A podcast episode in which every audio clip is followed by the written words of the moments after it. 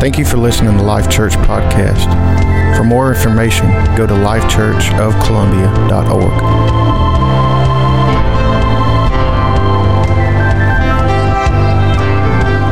Well, tonight is the first night we've tried to pull off what we're about to pull off. And I think it's exciting, and I count it an honor to be able to pastor a church with this much ministry in it. And, and if there's one thing I felt like that God called me to do when I come to Caldwell Parish, is not to pastor a homogeneous church to where everybody looks like each other, says the same old thing. Even though Christ must be the center, there are so many different expressions. And the Bible says collectively we catch a full view of Jesus Christ. So that's the goal tonight. And having said that, you ministers, uh, anybody that's ever ministered or called to minister, one of the greatest tactics that Satan uses against us is jealousy jealousy, and maybe that's not even a good word, or feeling like I don't measure up to the next minister. And and that's what tonight's for. And I don't want you ministers that are going to be ministering tonight to think you have got to preach like anybody else. You ain't got to act like anybody else. You ain't got to do it like anybody else. I want you to be comfortable in your calling tonight and let God use you for just 15 minutes. Let God use Let God use you where you are. Don't fall for the temptation to mimic another ministry or be like anybody else. Amen. We want we want the diversity in the body of Christ because it's our greatest strength. The only thing we recommend here or we require here is we stay within the boundaries of God's holy word. If you do that, it's going to be good. Come on, Josh, and get us kicked off. I, uh, me personally, this is, uh, I come up under, not only is he my spiritual father, but he is my actual dad. So I come up under him. He's literally been preaching my entire life. As long as I've been alive, I've been listening to that man preach. Uh, matter of fact, a couple years of our life, we were evangelists. So I listened to him preach literally every single night. Exactly what I was thinking. Ah. No, but but coming up under him, and then when I started getting older, and it, and it looked like I was headed in towards the ministry, the first thing everybody started telling me was, "Oh, you're gonna be just like your daddy. You're gonna preach like your daddy, and all this kind of stuff." So then, when I did get into the ministry, I struggled big time because I wasn't like my dad. We're two I mean, y'all know, most of y'all are from this church, so you've heard me preach, but we're just two totally different people uh, when it comes to our ministry. And I struggled and struggled and tried to be like him and tried to force it to look like the way he preaches. And finally, one day, I'd, I'd been at work all day in the woods and come home and went straight up into the youth room, was just praying to God, saying, Look, I need something to change because this just isn't working. And in that moment, the Holy Spirit just spoke to me and said, I didn't call you to be your dad, I called you to be you. And from that moment, my ministry just became natural. It became, it felt like that's who I was, and I was no longer trying to be him. Uh, so, and nothing against my dad, of course, because I, I can honestly say I wouldn't be here and be the minister I am if it wasn't for him. I thank God for my heritage and my legacy and, and all that good stuff. But anyway, that was just for me and what tonight is. And I think that's so right because lately I got the chance to travel and preach at a few youth conferences in Texas. Well, this last one that I went to, it was in the house of uh, Pastor Connie, and she's just one of those where you just look up to, like, wow, she's to me, she's always just been a champion of the faith, just someone we've always looked up to. And there was another minister there, another prophet uh, guy there, and and so when worship started that night, immediately. I just went into one of the worst mental battles I had been in a long time of feeling like I had to be like one of them like I either had to be like Sister Connie the way she preached, or I wasn't the prophet type like like this other guy, and just it was such a struggle. And I literally had to stand through about ninety percent of worship just praying, "Stay in your lane, stay in your lane, stay in your lane. Just be who God's called you to be. Be who God's." So, uh, so it is such a temptation, but it's such an honor to be in a church where you can call a night and have four or five different people get up and preach and speak and say things. So it's awesome, and and I've got the privilege to learn and grow from and, and iron sharpens iron from all these guys you're going to hear tonight every single one of them have, have had some type of influence or impact into my life whether it's been for years or months or whatever it's been but before i call the first one up i have to at least share this little small nugget okay i'm not going to preach or anything uh, but God's been show. I've been teaching a class on Wednesday mornings. Uh, me and Jennifer, uh, and uh, it's been at, just out of Colossians, just taking Colossians and breaking the book of Colossians down. This is probably about my fifth or sixth time to actually teach Colossians. So I figured by now I've got this thing down. Like I just know Colossians. It's one of my favorite books in the Bible.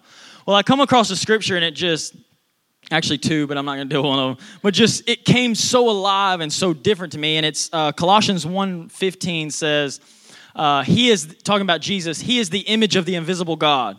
He is the firstborn over all creation, firstborn of every creation.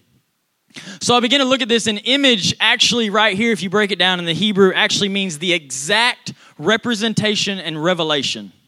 So it said Jesus was the exact representation and revelation of the God that we could not see. So everything you ever want and need to know about God can be found in finding out who Jesus is. And, and, and this was so big to me because I feel like a lot of times we tend to disconnect the two and we put God of the Old Testament and Jesus of the New Testament. And that's how we look at it. And we look at God only connected to things we know about the Old Testament. So we connect God to judgment and harshness and, and condemnation and all these kinds. And then we say Jesus is just the grace and, and He loves us and He's here to save us from God. When in reality, that's not the truth. The truth is, Jesus came to reveal the heart of God. So, how would God handle the woman caught in adultery? He would handle her just like Jesus did. So you begin to see all these pictures and these images of Jesus and what he did and how he was, and all of a sudden I get a better understanding of this God who seems so far away. He seems so hard to comprehend and to grab a hold of, and now all of a sudden, oh, I get it. So he's not sitting in heaven looking to cut me from the team. He's actually trying in every way, form, or fashion to show me his heart and how much he loves me and what he has for me. And that becomes the understanding. But aside from that part, what's awesome is we've always heard that your identity is in Christ.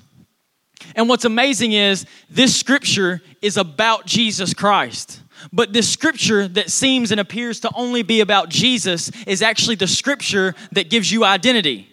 And why did he hide your identity in a scripture about Jesus? Because your identity is hidden in Jesus. And if you can't find out who Jesus is, then you can't find out who you are. I said I wasn't going to preach. But check this out He is the exact revelation and representation of God, and He's the firstborn. So if He's the firstborn, it begs the question who is the secondborn? Guess who that is? So He's not the only one born to be the exact reputation of God, He was just the first one. So then, it, when I am born again, See the connection? Uh, my favorite scripture in the whole Bible, 2 Corinthians 5 and 17. If any man be in Christ, he is a new creature. So he is the firstborn of every creature. I am born again as a new creature. Then all of a sudden, I am the secondborn, the image of the invisible God. Then all of a sudden, I'm born into the exact revelation and representation of God. So, just like I told you, we understand how God would handle a situation because we see how Jesus would handle the situation. Lost people should know how God would handle a situation by how we handle the situation. Oh, that's just good. Man, that's good. But anyway, I'm not preaching tonight. Let's move on. I am so excited tonight. And listen, this is what I want to do. I want to show honor where honor is due. Uh, I know we've created this thing in the church where you can't you can't lift people up because we, we're so scared of pride. But I'm just not that scared of pride, okay? Tonight, we're to honor some men of God and we are going to lift them up in the anointing that God has put on their life. So tonight, we're going to kick this thing off with Brother Freddie Mercer. So, y'all give him a hand and make some noise for Brother Freddie. Honor the gift that has been given to him tonight.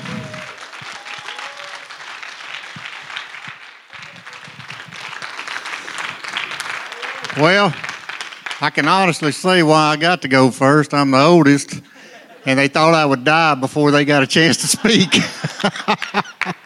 Scott came back and he said, You're going first. I said, Yeah, I see where this is going to play out. Y'all want to get me out of the way because it's past my bedtime.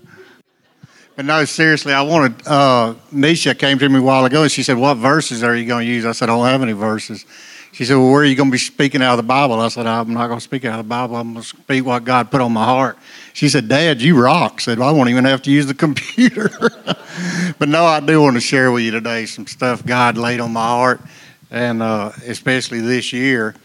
And if you'll go with me back to about January, um, I started having some health issues and uh, just didn't feel right in my chest. And when I would do things at home, you know, whether it was just whatever, feeding cows or doing something like that, my chest would hurt. And I told Rosetta, I said, something's just not right. And um, at that time in my life, let me go ahead and just say this I wasn't in a good relationship with God. And it's not about, um, it's not about adultery drugs, alcohol. You don't even have to go to that level. You're just not in a good relationship with God. It doesn't mean you doesn't even pray. I was praying, but I wasn't living in an intimate relationship with God. And so, um, as this was going on, uh, Rosetta took me in, did a heart cath, and the doctor said, you know, you're got like an 80% blockage in one of your arteries, and he said, we're not going to send you home. We can't send you home. You know, scared something to happen. And so they went ahead and admitted me to the hospital and was going to do the open heart surgery. And I didn't know a lot about that. But what I want to say is that that's the level God had to take me to to get my attention. And you say, well, God, you know, made you have heart surgery. No, God didn't do that. But God did allow it to happen so that it would turn my life around. If you don't walk through the valley, there's no mountain. There can't be a mountain without a valley. And so I think God let me walk down this road. And so as we did, you know, uh, did the heart surgery and everything came out fine. But at the time my heart stopped during surgery, uh, a change really took place in my life. In my life, I thought several times in the past that I had been broken. I thought I had been to a low level with God and God had broke me and showed me something really, a lot of us sitting here tonight have never really been broken. We've had some hard luck and we've had some things go bad in our life, you know. But being broken is when there's nothing in your life but God. And at the time I started to go into heart surgery, I knew then that, that it wasn't, well, God, you know, I'll, I'll only serve you because I'm going through surgery. No, it was that God brought me to a level where He wanted to totally change my life. And Brother Dean, I tell you, uh, as I was in the recovery room when I came out of recovery, he'll tell you that things I said out of my mouth, and you're so drugged up, you know, uh, strictly had to come from God, did it not, brother? It had to come from God. And so that tells you that God was doing a change inside of me. But what I want to tell you tonight is that if we can learn to live or, you know, stay in a broken state as much as possible, then God can use us because brokenness takes out all the junk in your life that just like there was hindrances in my life that I could not get in tune with God. And so the brokenness clears that out of the way. And we need to learn to pray our way into that brokenness. A lot of times we hear the old term prayer closet. Well, I think prayer closet can also be a, a branch off of brokenness. It gives us a chance to get one on one with God and correct some things that's wrong in our life. And that's what God did with me. If it had not been for heart surgery, Lord knows if I would be in church tonight. So I think God did let me walk down that road. I'm not proud of it, but I am proud that He let me come back to Him.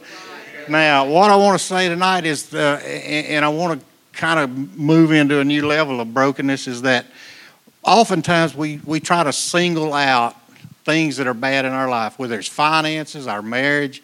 I'm telling you that brokenness brings breakthrough. And I've said that before in this church. If you want to break through with God, you become broken, and I promise you, your marriage will never be better than it's ever been. Your finances will just fall into place. And I know because even since I've had surgery, there's been times that Satan has tried to pull me away from my brokenness. And I would say, No, I've already been there and I know what it's like. So God, let me come back into the brokenness. When we say we want to die daily or crucify ourselves daily, listen, all God's telling you is take yourself every morning when you get up, go back by that cross and become back into that humble state just like a child. That's why God speaks a lot of times about a child in the Bible, because He can bring you into that humble state where He can use you. He can do things with you, but because of pride and issues, or maybe we have too much money in our bank account, those things stand in the way of us being able to do what God wants us to do. And so, you know, tonight I hope and pray God doesn't take y'all to the level He took me, but there is going to be some time in your life that God, you, you will find a brokenness, and that's usually when you can only turn to God. And when you turn to God, He'll fix all the other things, just like He fixed things in my life. Gosh, Rosetta and I have been married, uh, well, almost 34 years now, and we act like kids going down the road. Man, we're holding hands and giggling and laughing, and it's plumb stupid, you know. but but last she'd been gone for two weeks to Baton Rouge, and last night I was I was asleep, and I'd reach over and I'd keep reaching over patting her, and she kept saying, "What do you do?" I said, "I just want to be sure you're still there." You know, I'd reach over to, but I mean, God will fix all these things in your life. Listen to me tonight. I don't care what you do at Life Church or any other church you belong to. If you do it out of brokenness, I promise you, you're doing it for the wrong reason. Uh, Scott loves to sing, but if Scott sings one note up there and plays one key on that guitar out of anything other than brokenness, he's performing. He's not worshiping. There's a difference in performing and worshiping. It could be Josh on the drums, it could be uh, anybody on the piano or singers. If you're singing and you're saying, Look at me, look what I can do, listen to my voice, you're in it for the wrong reason. When you get up there, you're up there to lead worship, and these people out here are to follow you in song, and that's what God wants us to do is worship. And He wants us to worship in brokenness. When we get up there, we should be so humble because all the junk has to come out of our lives. I had showed this once before, and I'm going to show you again. If this bottle is my life, which it was probably before I had heart surgery, well, God wants to put into me certain things so that He can use me and He can do His will. But there's no room in me for God. This bottle's full of junk, basically, and that's what I had in my life a bunch of junk. But the more with junk we take out of our life, God's got room to put something good back in there. And I mean, you got to look at it like that. If we get the junk out of our life and let God install in us, then He's got room to work. But we, He can't do it when we're full of junk. Listen to me again when I tell you this. Brother Dean, one of the few times he came and visit, I'm picking, brother. But no, when he did come and visit with me one time, we were talking. And I told Brother Dean, I said, You see the cows and the tractors and all this junk out here? I said, It don't mean nothing. And it, it, you go back to the old saying, you never saw a hearse follow a, a or never saw a Wells Fargo truck follow a hearse. Well, you've never seen an Atlas van line follow one either. So you're not taking that junk with you. I mean, we can enjoy things in life. We can enjoy our bass boats and our jet skis and all these. We can enjoy that stuff, but we can never let it come between us and God. It just can't happen because if that stuff is more important to us than God, then we're not broken. There's no brokenness in our lives. And so that's what God wants us to do today. The reason the churches in Caldwell Parish can't come together today is strictly that we're not broken. And I'm not talking about life, I'm talking about all the churches. All the churches could come together and all God's people can come together and worship, and we could all be one if we could swallow our pride, get the junk out of our life, and give God room to work. So hopefully, you know what just uh, just what uh, Brother Dean spoke about earlier. I hope that, that that opens a door for us in Caldwell Parish. You know that we can become broken, and the other churches would uh, come on board with us. I had a chance a few weeks ago to go to a police officers' um, little ceremony where they were honoring police officers at a Baptist church here in the parish, and uh, it was a nice little ceremony they did for us. But I did have a chance to stand up, and I, that's what I wanted to tell the pastor. I told him, you know, how much we appreciate them doing what they did. But I also wanted to say, you know, we've got to come together as one. We got to swap, uh, swallow our denominational, you know, limitations on each other, and just love each other and worship each other. And we can do that in a broken state. God wants to do that. And today, if our prayer can be, you know, God, let uh, let me be broken. Tear down all the junk in my life that's hindering me and hindering my life. Listen, when Jesus died on the cross, not only was his body broken and the bones in his body broken, Jesus was broken spiritually. He, not spiritually, but mentally, he had to get, he, Jesus prayed a long time before his crucifixion because his mind had to be set in a certain place to love the guys that were killing him and beating him and to do what he did for us on the cross. It took a lot of mental preparation. And that tells us today that we have got to enter into that same steps as Jesus. Mentally, we've got to be ready for what comes our way, whether it's heart surgery or anything else. And we've got our work cut out for us in Caldwell Parish. But if we can get our mind right and into brokenness, swallow our pride, and whether we play music, teach Sunday school, whatever you do, do it to the best of your ability, but let God be the author of it let Him lead us and teach us then that's what God is looking out of us, and we can come together as a church. So I just wanted to share that with y'all tonight. Thank you.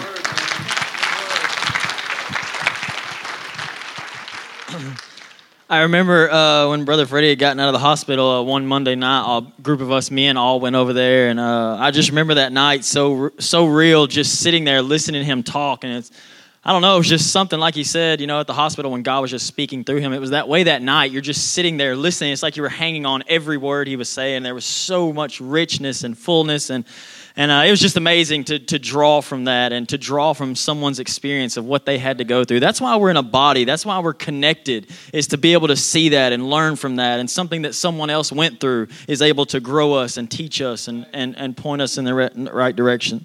So, next up, uh, he's not much to look at, uh, but God has placed him here for a reason and put him here with us. And I've already got to hear a little bit of what he's bringing tonight, and uh, I'm excited. So y'all, uh, y'all, y'all show some honor. Give it up for Scott Mercer.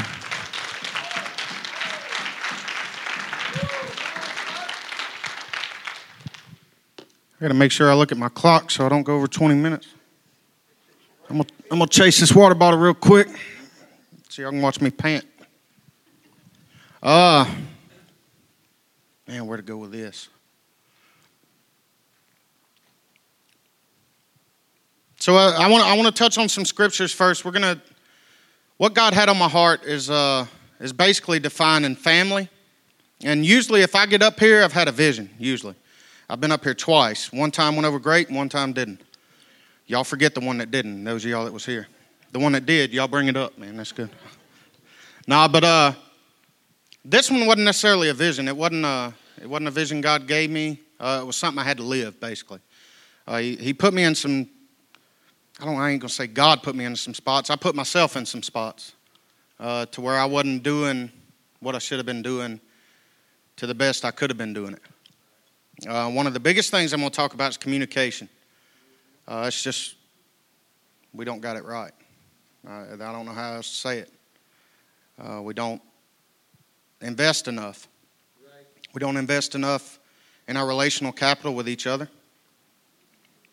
Josh has been preaching probably all this year. I think he started earlier this year, preaching on family, right?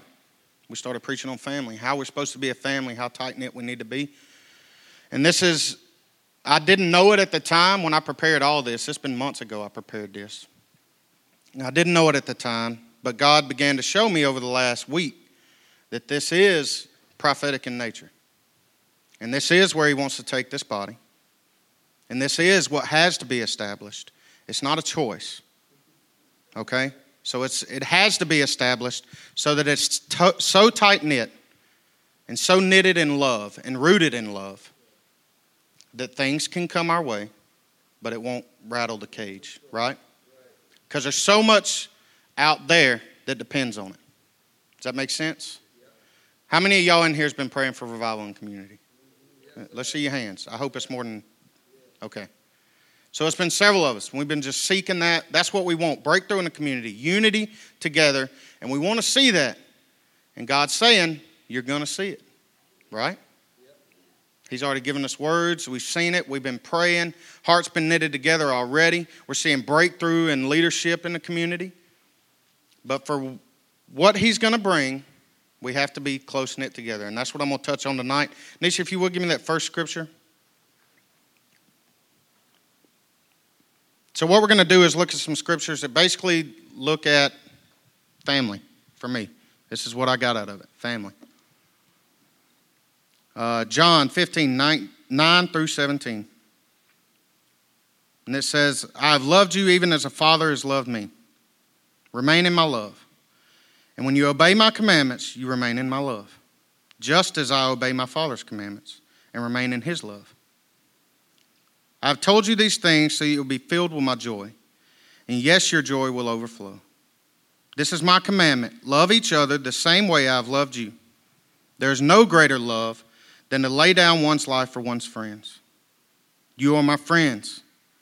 And if you do what I command, I no longer call you slaves. Didn't we hear that this morning? We don't want to be children. We want to be friends of God. So he's saying, Do what I said, do what I commanded you. Now you're my friends, since I've told you everything the Father told me. You didn't choose me, I chose you. I appointed you to go and produce lasting fruit, so that the Father will give you whatever you ask for. Using my name, this is my commandment love each other. We could probably stop there, but I got two more.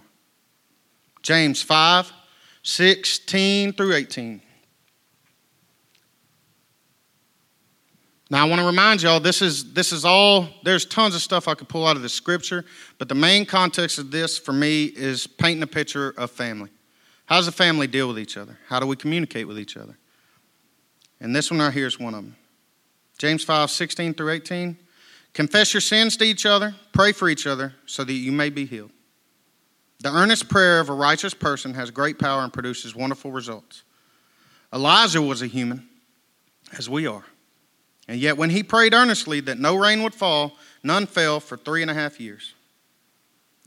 Then, when he prayed again, the sky sent down rain, and the earth began to yield crops. Confess your sins to each other and pray for each other so that you'll be healed. And let's go to Matthew 18, 15 through 20.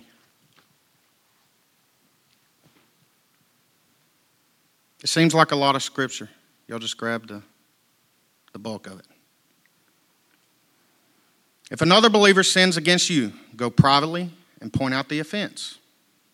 If the other person listens and confesses it, you have won that person back. Y'all got that?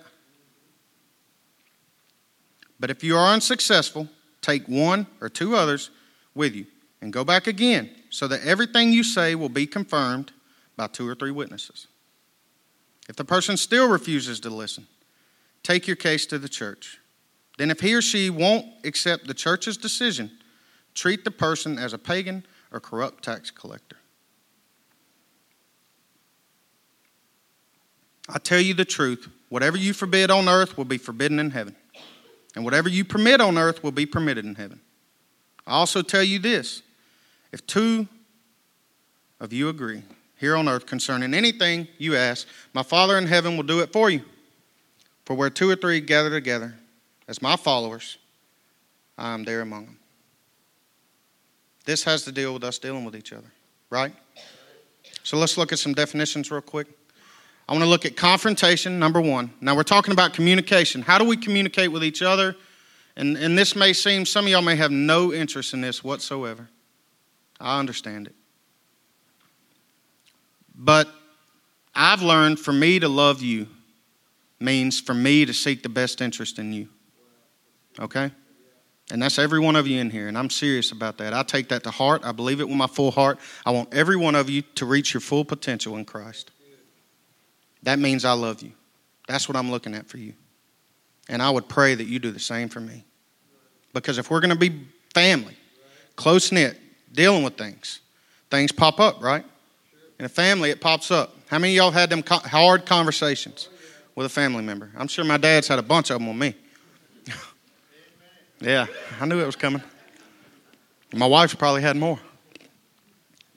But as, as we're family, these things come up and we have to deal with them. And, and a lot of times, what I figured out is we don't even want to deal with them. We don't even want to touch the subject because we don't want to offend nobody. We don't want to be offended. We don't want to be vulnerable. Right? Those are all things we're fixing to touch on real quick. Let's look at a definition. I didn't give this to Nisha, I'm sorry. Confrontation means to face up and deal with a problem or difficult situation. So, in context, this, in, this uh, message, when I say confrontation, it's not a bad thing. Let's go ahead and wipe that clean from your heads because I know a lot of people see they're like confrontation and a buzzer goes off and you run. It's okay. Confrontation's okay. That just means we got a difference and we need to come to terms on our difference. Even at the end of the conversation, if it means that we don't agree to disagree. I told Brother Love this the other day. If we agree to disagree, it's okay.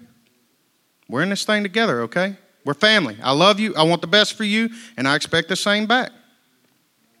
Conflict, a serious disagreement or argument. Typically, a protracted one means lengthen. That's typically one that goes way longer than it's supposed to, just because you can't come to terms. Okay?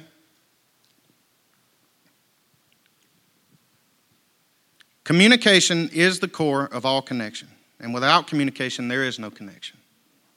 You understand that? If I do not talk to you, then I can't expect to have any connection with you. And if you don't talk to me, you can't expect me to have connection with you. Okay?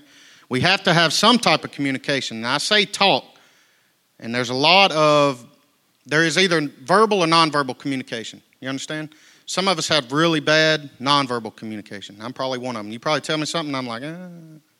I'm just sitting there looking at you like a calf in Newgate, just, I ain't really even picking up on what you're putting down. So I have to rely on verbal communication. I can't rely on my nonverbal communication. But I think it's important that we know how powerful verbal communication is. All the scriptures that talk about the tongue, right? Everybody knows this, right? There's so many scriptures that talk about the power of a tongue. And that's how, val- that's how valuable your communication is with each other. We can't expect connection as a family without communicating with each other. I can't expect you to be my brother or sister and connected to me without sharing my heart with you. And I can't expect you to be connected with me without the same thing. The best thing about a family is it can confront without conflict. It don't rely on conflict. And if conflict arises, the love roots them so deep they're able to deal with it and not be protracted. We don't have to rely on this long, protracted argument. I don't have to if somebody does something to me and I never tell them, how can I ever expect them to make it right? If they didn't even know they hurt me. They may have said something just as a joke that just rubbed me the wrong way. I'm sure we've all been in that boat because we're people. But God's knitted us together so close that we're able, I can go to my brother and be like, look, man, I just don't dig, I mean, I don't dig anything about what you said right there. I, it, you hit me the wrong way with that. And I know that He is going to, I know that He's going to cherish that because He's going to know that I told Him for His best interest. I didn't do it to hurt Him, I didn't do it to throw a dart, I didn't do it to smash Him. I did it because I don't want Him to be unnoticed about that thing and do it to somebody else and then it be a problem. We shouldn't weaken each other, right? So if I did something and, and you knew I said something and it was hurtful to somebody, but you never came and told me, what are you doing? Right? You're just allowing it to be. And then what if it happens again? You never say nothing.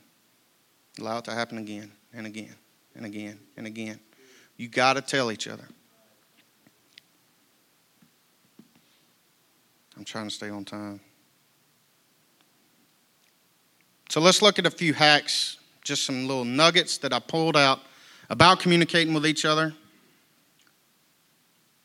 Number one, when, when you communicate with somebody else, you cannot approach with the mindset that you're on the right track unless you're back black and white by Scripture.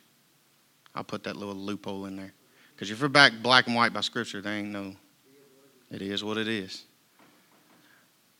But nine times out of ten, if you approach somebody with any offense, Most of the time, it's preference. Most of the time, it's, it's, it's not black and white in Scripture. What do you do with that? Do you not tell them?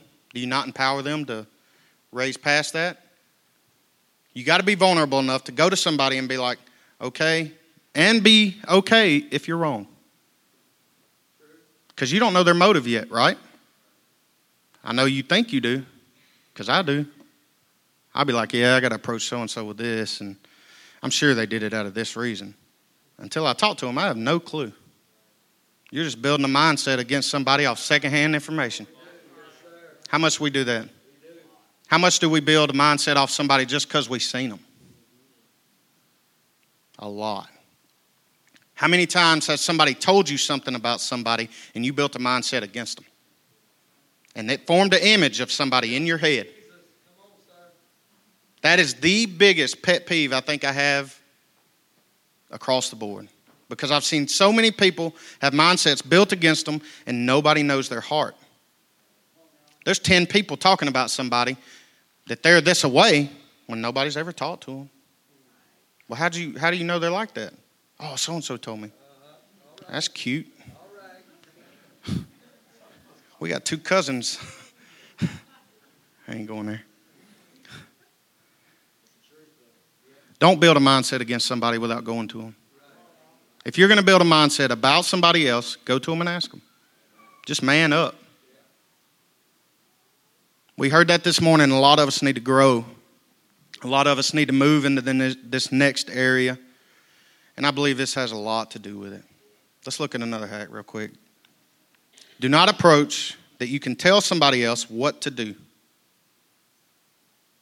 Don't go to them thinking that you're fixing to tell somebody what to do, okay?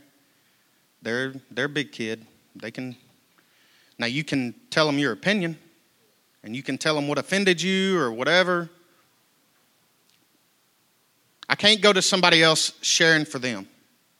Does that make sense? I can't go to my wife saying, I'm going to share this information on your behalf. I need to let her share her own information and me handle me. I don't need to go speak for her in this conversation. She, she can do it on her own. That's a big one with my marriage. Is we would find ourselves throwing darts at each other. And when you get in those tense moments, especially with your spouse, I know you live together and there's like all these frustrations and it's like, and we'll get in there and it's like pulling hair figuratively, I guess, uh, whatever, literally, yeah, maybe literally. but we'll find ourselves throwing darts at each other. It's like, well, you did this, this, this, this, this. Well, you did this, this. You always do this. Really? You never said nothing about it till now. Don't go in there like that because it just makes things worse. And then you got to calm down. How many of you got to do that? Wait till the next morning, talk to each other again. I'm sorry. Let's get this out of the way. Go in there sharing for yourself and your experience. If you got to share your feelings, share your feelings. Don't share hers or his or whoever you're approaching. We already talked about not building mindsets. Don't take secondhand knowledge of someone's intent of heart. God doesn't take secondhand knowledge of their heart. So you shouldn't either. We don't have to if I want to know somebody's intent of heart, I need to be man enough to just go ask them, or woman enough to just go ask them. Be like, look, man, this questionable in my mind that you're doing this. Where's your heart at? Share with me, because I, I want to know, and I don't want to. I don't want to build a mindset. I don't want to go gossip. I don't want to tell all my friends that you're doing this out of the wrong intent. So, where's your heart at? Just tell me. Vulnerabilities is the biggest thing that stops us from doing any of it. I'm trying to close up. Vulnerability, we watched, uh, what's that girl's name? Brenny Brown? We, there's this girl that did a big, huge scientific study, and she found herself in the middle of it. She's a shame, shame study. She studies shame, why people deal with shame. She just takes in tons of stories and, and looks at it and collects all this data way deeper than I can ever get into. I just like hearing her stories, so I listen to her. But she, she talks a ton about vulnerability and how much we hold ourselves back from these relationships with each other. This is the biggest thing I want you to catch tonight. Most of the time, if you're not connecting with somebody else, it's because you're scared to death. Sit back and look at it. Evaluate it carefully because I guarantee it's what it is. Well, they're going to think this about me. Well, they're, they're just gonna, they're not gonna understand. Nobody can understand this situation. They're your family. If we can't share it together, uh, we've always said this before if we can't get it right here, we'll never get it right out there. If I can't get my household right and my relationship right with my wife, I can never expect to be used in a high capacity by God because I can't even handle what's at my house. So if we can't get this house right and the communication right across the board, especially with our leaders, those of us that lead every Sunday, we have to be at a point to where we can rely on each other, be vulnerable together. One thing that you'll notice about vulnerability, if you go into a conversation or a situation letting somebody know that you're being vulnerable, they will honor and cherish it. But I have to go let you know. So be like, look, I'm going to be really honest right now. I'm being really vulnerable with you. They, it already sets a stage, and I'm setting that person up for success in that conversation and in that moment because they know that I'm fixing to open up stuff that's deep in here to them. And they have an opportunity to cherish it and be honest with it. Rather than going in telling somebody something and then them not take it serious as you expect them to, or you don't get the response you expect, set them up for success. Look, I'm being honest. I, I got to be vulnerable for a minute. And just tell them. Because a lot of times you can, you can tell it and it'll all work itself out before you get done talking. You'll have stuff revealed to you that you never even thought about just because you was telling them and laying your heart out there about a situation. Vulnerability opens us up to hurt. It opens us up to shame. It opens us up to rejection. There are no guarantees. There are chances of you being manipulated and it tests your trust in everyone around you. You think that's a reason to be scared? A lot of us would say, no, you can never be scared, but it's real. For me to open up, and uh, honestly, for me to even get up here and talk about this, is vulnerable for me because I've struggled with everything on this paper. And most of it with my wife. And we had to learn the hard way and it come through a lot of Danny Silk. He teaches on connection. He teaches on love, how we should treat these relationships. The culture of honor Josh preached about, what, six months ago, eight months ago? That's what that's based off of. Cherishing each other enough to know that we can be vulnerable together. It builds us close together. Who is your best friend? Think right now who's your best friend on earth right now? You know who they are? Everybody got it, that picture of who that person is? Some of you laughing like you, you ain't got a best friend? I'll be, oh, okay. All right, whoever your best friend is, are you super vulnerable with them? Do you tell them stuff? Is that one they're your best friend? Because you open up to them, you feel like you can open up to them and they're not going to judge you? So, shouldn't we treat each other that way in a family? Blood's thicker than water, ain't it? That's what the old saying is. And we're all connected by blood, right? The blood of Christ washed every one of us. He connected every one of us. So we should cherish it. We should hold that vulnerability. If somebody else is being vulnerable, we should hold that communication high. Because that's the only thing that connects us. That's the only thing that keeps us together. Me sharing my heart, you sharing your heart, that connects us together. I'm going to share this story as I get done because I'm probably over my time. You are. Okay. You got two minutes. I'm going to share it like, I guess it's been probably two years ago. We started coming here every, uh, every morning, basically, 6 o'clock.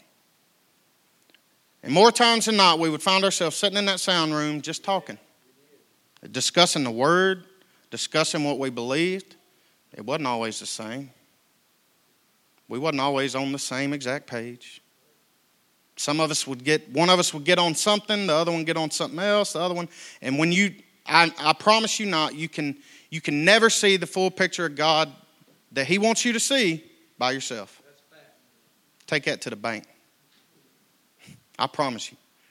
But you'll never be blown away by more when you're connected with those around you. And we would spend time back there and we would sit there and get rocked by the image of what God was connecting together when we would just communicate with each other and be like, man, God's putting this on my heart, man, I don't even know why. And somebody else be like, look, this is what I was in yesterday. Blah. Just spending time together. But I'm going to tell you one thing that happened out of that. At that time, we didn't even know it, but we was building relation capital, relationship, relational capital. I'll say it in a minute. With each other that we didn't even know we was doing. We didn't even know we was investing in one another like that. It wasn't even on our scope. But when something hard hits the fan, and if you're hurt, or whatever the case may be, if you're offended, if, if whatever, you can always go work it out because you've invested that time with each other. I can always go to one of them guys that I spent that much time talking to and be like, look, man, I've just been battling with this. And this is it. And they know that I'm being vulnerable with them. And there's nothing that can tear it apart. What's that scripture? Love conquers all. If we're rooted in love, seeking everybody, seeking each other's best interest, being connected as family, you can't go wrong with that. Love conquers all. Thank you, guys.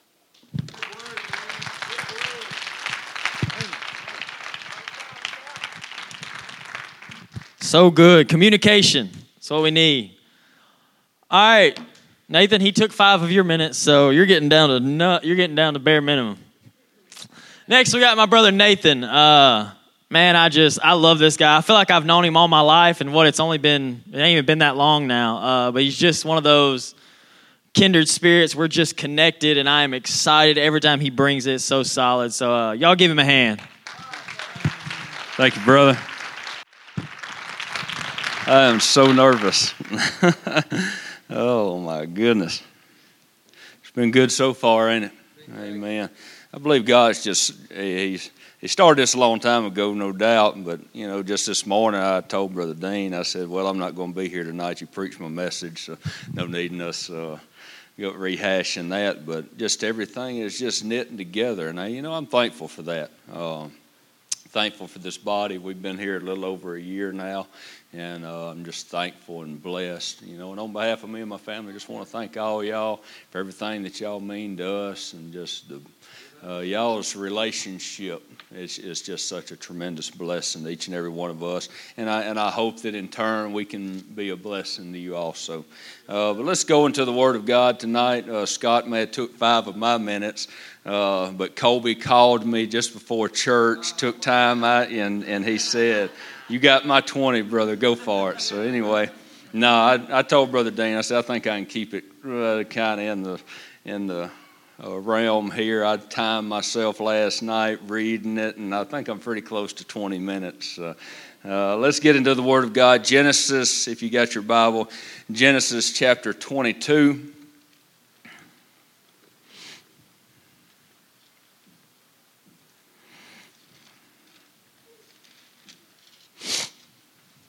I'm going to do my best to stick with my notes. Uh, I know some people don't like note preachers, but as one of my favorite preachers uh, that I grew up listening to said, "These notes aren't for you; they're for me. They keep me in line, keep me from you know chasing rabbits and." all that kind of stuff. that way I ain't got to say amen, glory to God a hundred times. And of course, the message trying to think of something to say. Amen.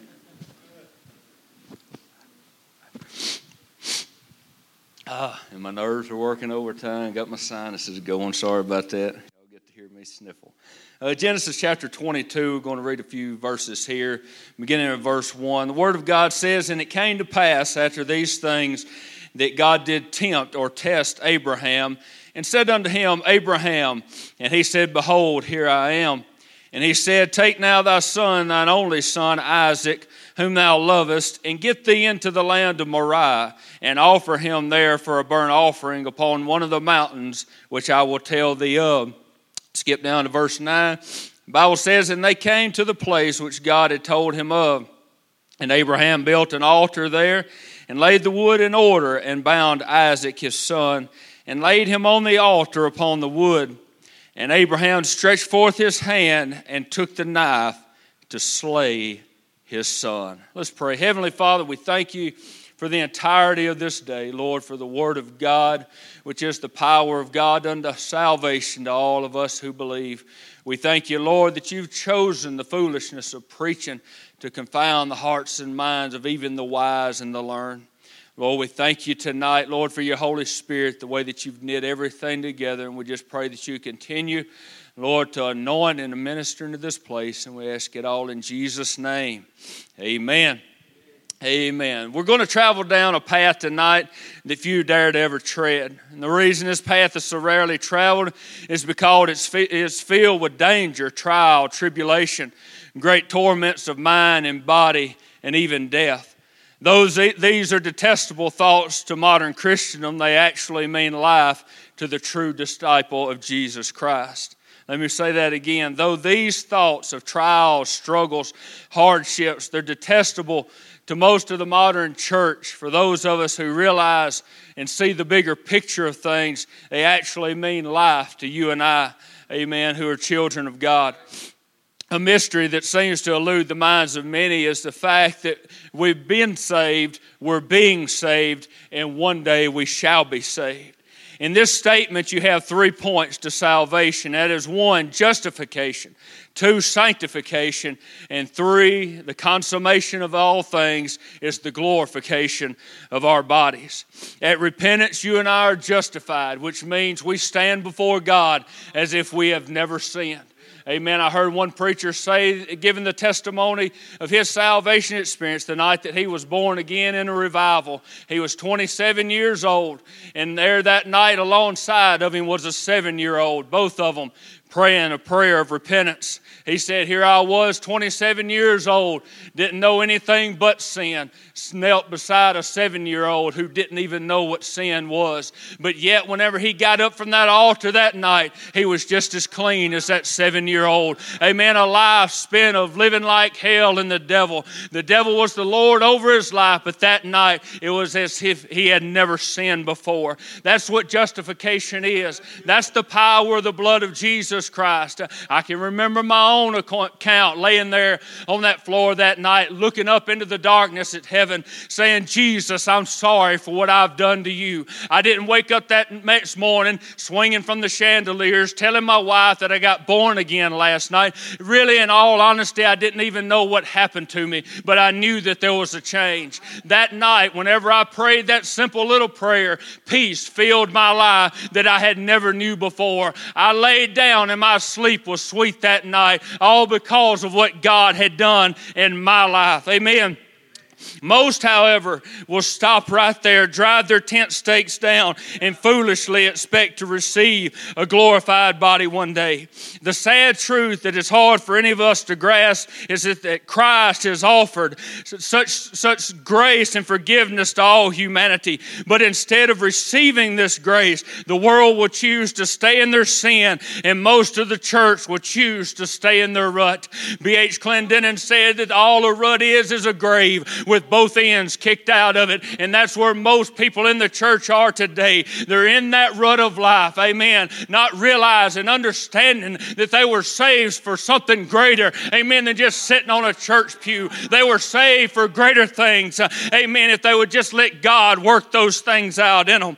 Now, we as Christian witnesses, born again believers who have our abilities exercised to discern good and evil, have very little trouble judging the faults and the failures and others, but we have a dangerous tendency, amen, that when the light turns inward on you and I, hallelujah, we want to shrink back and retreat into the shadows of religion where we can just fit in, amen, where we can just pretend that everything is okay when everything is not okay. Isaiah said in the book called by his name, Hide not thyself from thine own flesh. Now, you may get something else out of that than what I get, amen, but whatever I glean, what I glean from that saying is uh, that if there's something wrong in my life, uh, amen, if I'm having trouble or difficulty, there's no sense in me trying to hide, amen, or fall back and blend into the religious scenery of anything. Amen. I got to let God shine the light of His Word and do a work of the Holy Ghost in my life to rid me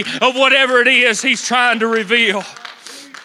Hide not thyself, uh, amen, from thine own flesh. Uh, now, I know that most of you probably realize, some of you have even asked me, amen, Brother Nathan, why ain't you been preaching here lately? Been missing you, love hearing you, amen. And I know that I'm not one just to open up to a lot of people. I'm not one just to puke on you, you know, and to say, here it is, just unload everything on you. But I passed through a season and a time, and I've come to learn whether I'm wrong or whether I'm right. We'll let the Holy Ghost judge that. But in the course of my Christian life, if I feel like that there's something wrong, there's been times where I've battled in my mind and I knew that there was no sense in me trying to get in a pulpit and help nobody. Amen. When I couldn't even help myself. Uh, but I've always pulled back. Amen. And begin to seek God and let God work things out in my life. Uh, amen. And whenever I notice that there's something wrong, amen, there's been times where it's so clouded, so dark in my mind, I couldn't even think coherently. Amen. But whether it be thoughts, struggles, even depression that I faced in my life, uh, or whether it be temptations that I feel like it is trying to overcome me, amen, I see nothing wrong with me stepping back for a season and saying, God, there's something in me that I need you to work on. There's something in me, whether it be anger, whether it be pride, whether it be jealousy or whatever. Amen. Don't throw a stone at me. If I don't get up here and preach, I need somebody to preach to me. I've come to realize that if I'm in a low place in my life, I can't preach myself happy. I can't sing myself happy. The only way that I can find the deliverance that I need in my life, amen, is to get in an altar of prayer and let the light of God sweep over my soul. Hide not thyself from thine own flesh. Why? Because God is wanting to do a work in the hearts and the lives of his children. Isaiah 58 and 6 says this Is not this the fast that I have chosen to loose the bands of wickedness? This is what God wants to do in us to loose the bands of wickedness, to undo the heavy burdens, and to let the oppressed go free, and that you break every yoke.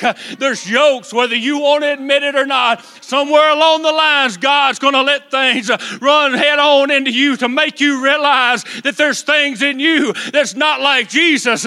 Amen. And He loves us too much to let us stay like that. He said, I want to break every yoke off of you. Now, this is God's desire that all wickedness, heavy burdens, oppression, and yoke be broken off of His people. So, what's the problem? You and I are the problem. Something in us is the issue. Sanctification, which is what I'm dealing with tonight, is the place of the sacrificial altar where you, that is your flesh, amen, comes to that place where we die so that Christ can live. We quote Paul all the time but I doubt there's anybody in this place that is at the level of Paul where we can truly say, It's no longer I, but it's Christ that lives within me. I know that we all have our good seasons, our good days. Amen. But can we honestly say, for me to be on this earth is for Christ to be on this earth? It's no longer I, but it's Christ. You see, we've got to understand that everything that's not like Christ has to be slain. Everything in you and I that is not like our Lord has to die. Paul said in Romans 7 24, O wretched man that I am, who shall deliver me from the body of this death? And Paul answered his own question when he said, I thank God through Jesus Christ my Lord that this is going to happen. Hallelujah to God. He answered his own heart's cry that day. He realized that it's not me, but it's Christ working in me. But it's a process that you and I have to allow. Amen. The Holy Ghost is a gentleman, the devil's not. Amen. You open the door a little bit, and that devil will beat the thing down getting to you. Amen. But you got to invite that sweet Holy Ghost in to do what he wants to do in your life and in your home. We want our lives right, we want our families right. We want the church right. Amen. We'll swing the door open wide and say, Holy Ghost, have your way. Most so called Christians are making a vain attempt at trying to avoid this necessary step. They'll come to the church, sing their songs, amen. The preacher, as he talks about how they'll all cross over that river some glad day. But I believe it is important to note here God's dealings with his own children of Israel.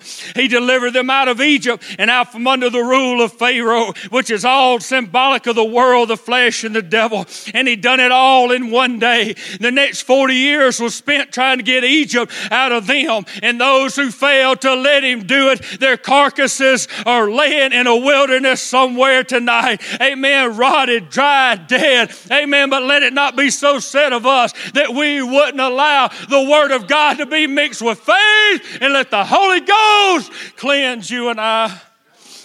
Their carcasses are in the wilderness. Amen. And they never got to cross that river into the promised land. What am I trying to say? God ripped the womb of Egypt open to deliver three million people out in one day. And what He done for one, He'll do for each and every one else. But if we reject this path of sanctification, we won't cross that river. We won't even see that river. Everybody's singing about a river they're going to cross someday. Amen. But they don't have any idea what they're even talking about. Amen. They rely so much on what happened 10, 15, 20, 30 years ago. But what are you letting God do in you today? What changes are you allowing Him to make? Are you allowing Him to sanctify your walk, your talk, your attitude, your beliefs? Amen. There's a lot of things that I believed in the course of my Christianity. And just like Brother Freddie, amen, I got a had to be laid flat on my back, amen, to realize that a lot of what I was thinking was wrong, a lot of what I was believing was wrong, amen, and I had to allow God to even sanctify the way that I looked at Him. I had to allow Him to change some things. It's a hard lesson learned. Amen. But I come to realize that a lesson bought is one that's really learned. Uh, go through something that cost you something. Go through something that robs you of your health and your wealth. Amen. To where it is only God that you can fix your eyes on. A preacher can't help me. Somebody's sermon can't help me. Somebody's theology can't help me. Only God can help me right now. And I, like Brother Freddie, pray that you never have to come to that place. Amen. But if you ever find yourself there, amen, don't blame God. Just know it's the grace of God and His love for you that wants to change something about you. Maybe even your own perspective of who He is. Our eternities hinge on this center point called sanctification. Because there is no glorification without a sanctification. You may be sitting here tonight wondering what is sanctification.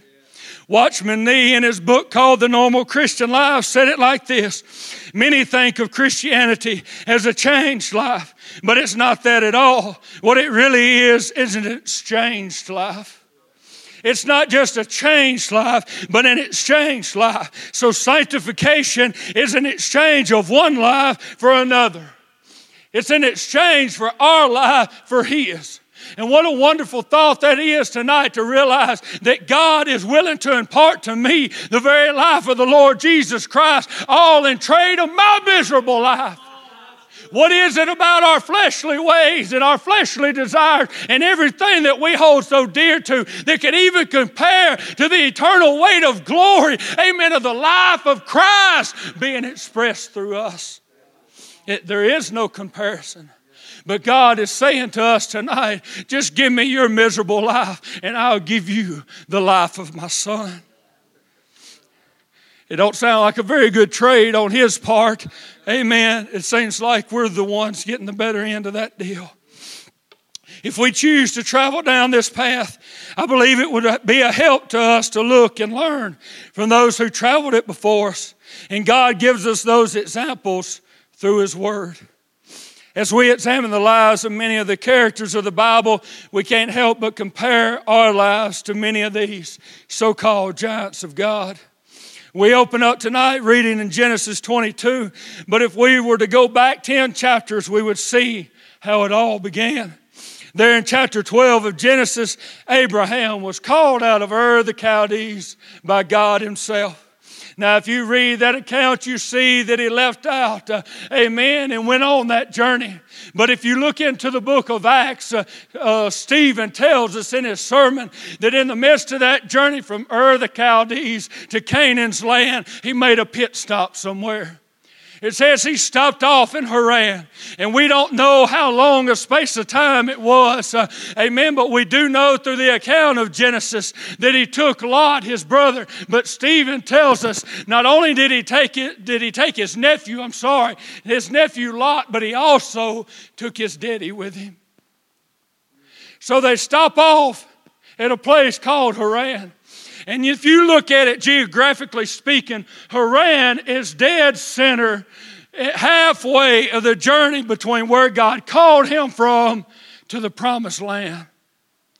So they stop right there. And Stephen tells us in his sermon in the seventh chapter of the book of Acts that they didn't go anywhere until the old man died.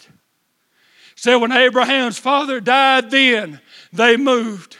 If you and I Amen. We're going to have to understand the spiritual implication of what's being said here. You see, here Abraham was halfway, amen, to where God was wanting to bring him to, but something had to die. What's he saying? You can't bring that old man. No disrespect to Abraham's papa. Amen. But none of that old man can enter into the place of where I'm bringing you. Abraham, as well as you and I, must move out and claim the spiritual ground.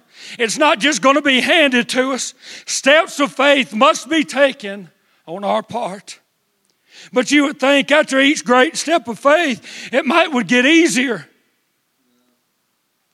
But much like with the disciples who forsook all, forsook all, just in the initial following of Christ, it gets harder with test and trial, and dare we admit failure. As carnal fleshly ways clash on to the very holiness of God. You see, that's what happens is God tries to bring us into that new realm and do that new thing and bring us into that place of transition. Amen. Before we can ever get there in its fullness, something in us has to be that burnt offering. Before there can ever be an increase of Christ in us, something in us has to die. That bottle has to become less full of us so that Christ can be poured in. So, in our trials and our struggles and our tests, it's our carnal and fleshly ways that meet head on into the holiness of God. And God says, just as He stopped Moses before he got to that burning bush, He said, Wait a minute, son, before you can go any closer, something's going to have to happen. There's something, something that is separating you from me, and you're going to have to take it off. For God's perfect will to be realized through Abraham, he had to pass through many an awful time. In Genesis 22, 2 and 3, the word says, God commanded him, Take now thy son, thine only son, whom thou lovest, and get thee into the land of Moriah, and offer him there for a burnt offering upon one of the mountains which I will tell thee of. And it says, And Abraham rose up early in the morning, saddled his ass, and took two of his young men with him, and Isaac his son, and clave the wood for the burnt offering and rose up and went into the place which God had told him of. A.W. Tozer said, the author of Genesis spared us the agony that old man went through that night as he wrestled with God over what God had told him to do. He said, Take now thy son, thine only son, whom thou lovest, and go and offer him up as a burnt offering. Can you imagine the love that you have for your children? And if you were in Abraham's shoes tonight, the agony, the torment that you would go through as you wrestle with God as to why, what's the meaning behind this? Why do you want this? Why? Amen. I already gave away one son. Why are you wanting to take away the promise now? But just like Jesus' Gethsemane, Abraham had to pass through his own Gethsemane. That word Gethsemane means a place of crushing, a place of brokenness. It's a place where each and every one of us are going to find ourselves at some point in time in our life. A place to where if God doesn't show up, then we're a dead man. We pass through these Gethsemanes in our life not to destroy us, but that Christ can be revealed in us. As God went out that night in that awful prayer meeting, we come to verse 10 where it says, And Abraham stretched forth his hand and took the knife to slay his son. How could a man do such a thing? How could a man come to a place to where he would offer up his own son to a God that he could not even see? Hebrews 11 and 17 through 19 gives us that answer. It says, By faith, Abraham, when he was tried, offered up Isaac, and he and he that had received the promise offered up his only begotten son, of whom it was said that in Isaac shall thy seed be called, accounting that God was able to raise him up even from the dead from whence also he received him as a type. And I'll touch on that in just a second. How was he able to go to such extents, amen, to obey the voice of God? Because he deemed God faithful. That if he were to follow through with the slaying of the promise, that God would even raise him up. This is Abraham's story in a nutshell. God called Abraham out of his native land and away from his kindred and his family to go into another nation. Amen. But everything that he left behind was paid back with a spiritual blessing. Amen. Though he left all of his country and his kindred, he received from God a family greater in number than even the sand and the stars. He gave up the well watered plain to his nephew. Amen. Amen. But he gained a land further than his eye could see, more than his mind could even dream of. He rejected the spoils of battle, but he was blessed by Melchizedek, the priest of the Most High God.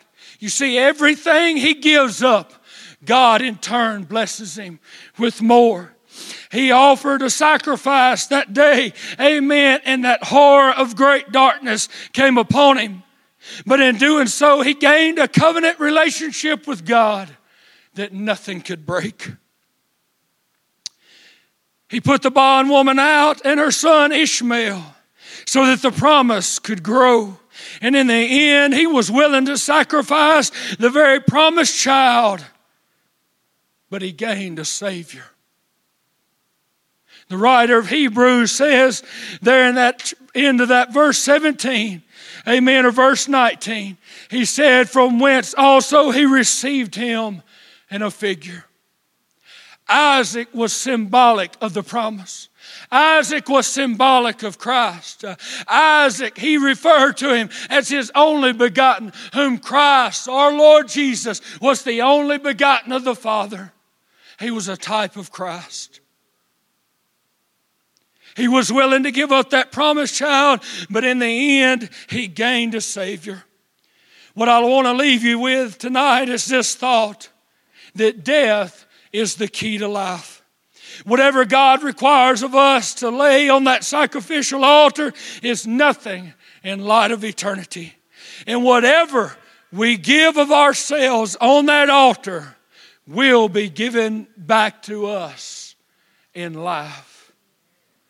Whatever we're willing to put to death of us, of our old selves, of our old nature, of our old disposition, of our own stinking way of thinking, whatever we put on that altar, whatever we allow to be sacrificed, God always gives greater in return. I want to read a poem to you tonight in closing. It probably just sums up my whole thought of this message. The title of the poem is Beauty for Ashes. I sought the Lord, to remove all my dross. So he pointed to a path that led to his cross. He said, The pathway is dark, lonely, and dim, but it's the one I must travel to be more like him. Daily I travel and daily I find I come to the crossroad time after time. Where fleshly desires so often I found, though thought of so highly, must fall to the ground. His cross, my flesh, so many times clashes.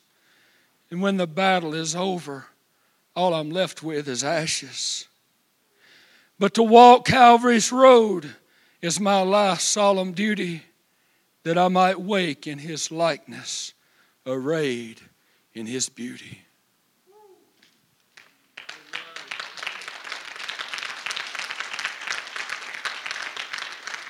This path of sanctification cannot be rejected on our part. There's nothing in my life or in your life that's so precious that we should hold on to it and risk our eternities. God's requiring stuff of each and every one of us.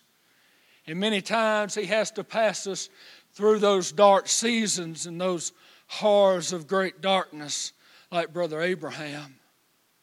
But in the end of it all, we're going to realize that all of that didn't even matter because what God had in store for us was far greater, far more useful, would hold a lot more weight in eternity than anything that we thought precious here in this life.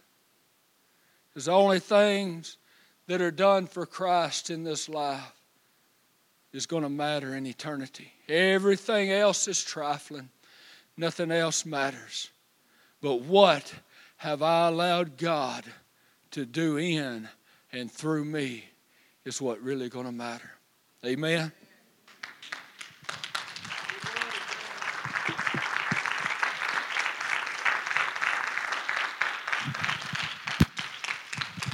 Before we move on, I'm gonna. I'm just. I asked him if he would stay for just a second and pray over us as a body. I mean, that's just not a word that you just throw out there and you move on. Uh, and I'm just going to ask that he, God gave him the anointing, the, the, the, the desire, this message tonight. And I think that we should join in with him, him leading us, and us just pray this that he spoke tonight over us, us as a whole here, here at Life Church and, and, and visitors as well. So. Thank you, Jesus. Thank you, Jesus. Thank you, Jesus, for your exceeding great and precious promises. Thank you for the new thing, the vision, everything that you want to do in this body. Your word promises us, Lord, that you're going to give us beauty for ashes. God, and as a body, as we join together in a solemn, unified prayer tonight, Lord, we just welcome your Holy Spirit to come and shine the light of your holy word into our life. And not just us as individuals, but into our homes and into this church to reveal everything that is not like you. Make us like Jesus. Whatever the cost, make us like your Son. Jesus, you were the first begotten. And the word tells us emphatically that you gave your life that you could bring many sons into glory. The invitation has been given to each and every one of us to come and to be a part of this work that you're doing in Life Church. And not only us, but in churches abroad. God, because this thing that you're doing, Lord, I believe that it's an international thing. It's a worldwide thing where you're wanting to truly unify every Bible believer. And I'm asking God that you would work right here in our geographical location in this house tonight. Everyone that heard the word tonight, that they would not leave here and be forgetful hearers but be doers of your word. The promises are great. The spoils are going to be great. There may be trials and sufferings and heartaches and loss now, but we've read the end of your book and you've given us revelation by the Holy Ghost. You're going to give us a crown of glory. You're going to give us beauty for ashes. Touch these people. Touch the remainder of this service. Bless my brother as he brings forth your word. In Jesus' name, amen. Thank you. Brother Kamal. Praise God. Glory to God. Praise God. I read on the um, praise God, glory to God. I read on the screen a while ago when we was getting prepared. It said, um, it said, it said, if if destruction, if destruction don't destroy us, distractions would do their best. Amen. I read that on the screen. I just thought that was pretty good. Uh, I'm reading out of Matthew 26 and 36. If destruction don't destroy us, then distractions would do their best. Praise God. Glory to God. Uh, then come Jesus with them into a place called Gethsemane and saith unto the disciples, Sit you here while I go and pray yonder. And he took with him Peter and the two sons of Zebedee and began to be sorrowful and very heavy. Then saith he unto them, My soul is exceeding sorrowful, even unto death. Tarry you here and watch with me. And he went a little farther and fell on his face and prayed, saying, Oh, my father, if it be possible, let this cup pass from me. Nevertheless, not as I will, but as thou will. And he cometh unto his disciples and findeth them asleep, and saith unto Peter, What? Could you not watch with me one hour? Watch and pray that you enter not into temptation. The spirit indeed is willing, but the flesh is weak. He went away again the second time and prayed, saying, Oh, my father, if this cup may not pass away from me except I drink it, thy will be done.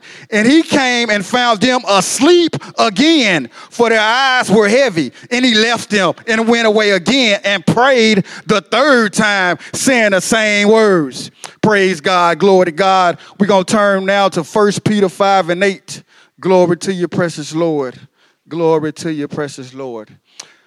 Be sober, be vigilant, because your adversary, the devil, as a roaring lion, walketh about seeking whom he may devour. Praise God. Glory to your precious Lord. Lord, we just pray that you anoint us to preach this gospel, precious Lord. Praise you, Lord, that you be with us. Let every word that you have bubbled up in my spirit speak to your people, Lord. Address it how, how, how you would want to address it, Lord, with the tone and aggressiveness of your word. Praise you, Lord. Thank you, Lord. Glory to your precious Lord. Glory to your precious Lord. God says, God says, what? What? What? Are you asleep? He says, Are you asleep? He says, You cannot watch with me for one hour. All I ask is that you watch with me for one hour. Huh? He says, The enemy, you're the enemy, the adversary, is roaring like a lion, trying to see whom he may devour, and you are asleep. And you are asleep. Are you that tired? Are you that worn out that you cannot watch and pray with me one hour? Are you so busy, Martha? Are you so distracted that you have no time for your Lord? Are you so distracted? Are you so busy? Amen. Are you too busy to spend time with your Lord? You are asleep. God says our priorities are all messed up. Amen. He says, the Bible says, seek you first the kingdom the Bible says, set your heart on God early in the morning. Amen. But we wake up in the morning seeking a house note. Oh, how I'm going to pay the bills. We wake up seeking that job. We wake up seeking Facebook. That house, that job, Facebook will not be able to hold you during the storm. Amen. That Facebook will not be able to hold you. God says, I am your rock. I am your protection. Look to me. Or have you found another? Have you found another? Where is my bride? Huh? God says you must have found another because every time I call you, every time I call you, I can't get a hold to you. It sounds like this. Oh, the ring, the ring. Oh, hello. Uh, sorry, I'm not available right now. Uh, sorry, I'm not home. Uh, Must be at work, uh, must be busy, must be talking to someone else. I must be doing something, my goodness. Uh, can you just uh, leave, your, leave your name, number, and I'll call you back? You check your call log. Missed call from God. Missed call after missed call. Miss call after miss call. Miss call after miss call.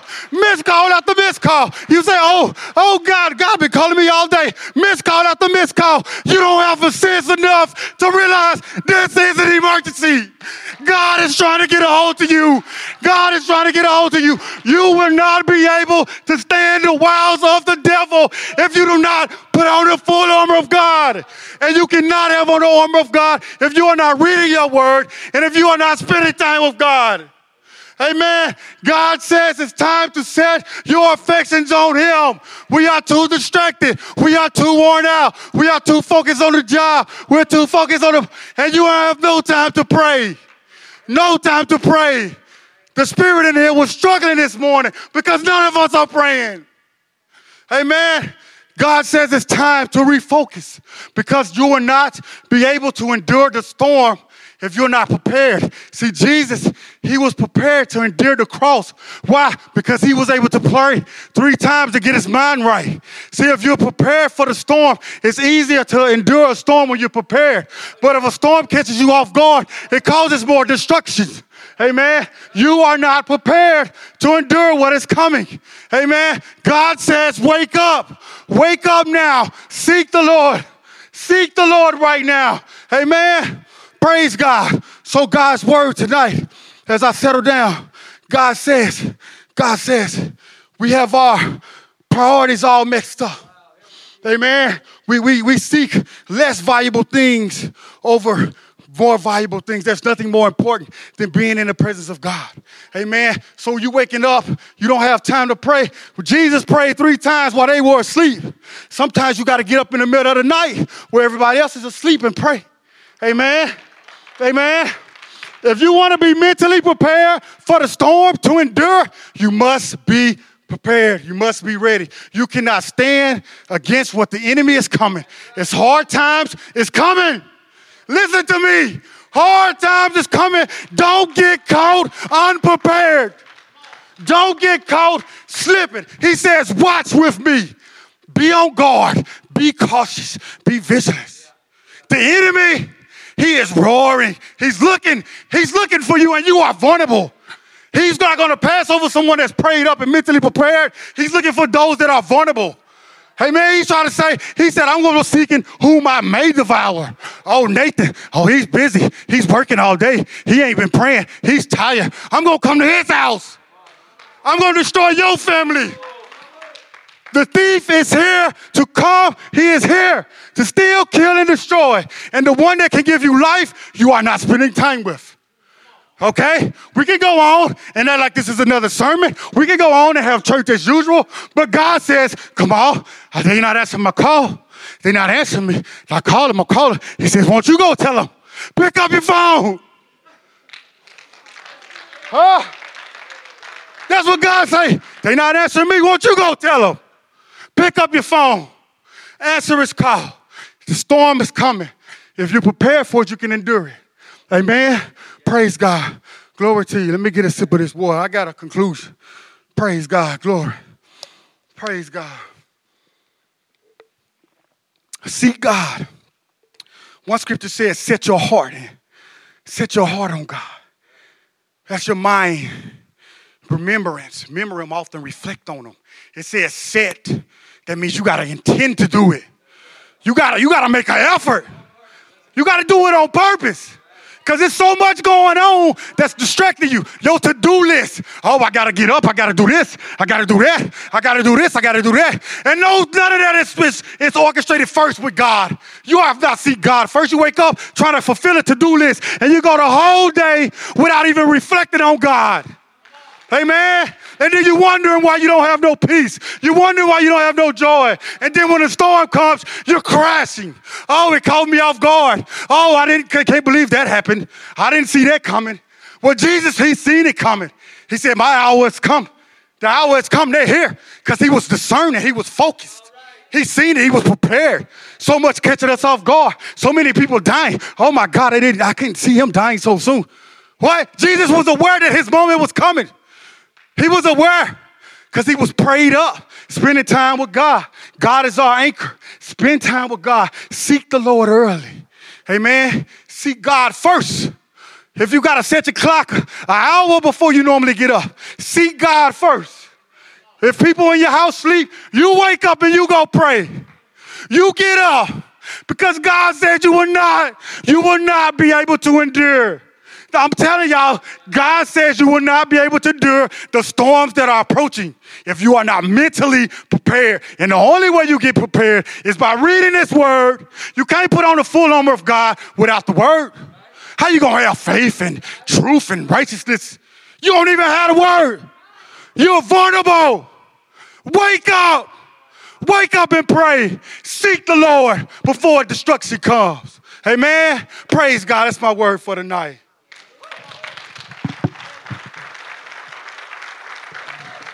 Wow. Somebody get on your feet, give the Lord a hand praise. uh, woo. Wow. Had this been a blessing? Been a blessing. Different personalities, perspectives, everybody preaching the word. Amen. Praise God. Nathan, it was wonderful. Scott, Freddie, Kamal, appreciate you just obeying the Lord. And we're taking something home with us tonight. Amen. Thank you for listening to Life Church Podcast. For more information, go to lifechurchofcolumbia.org.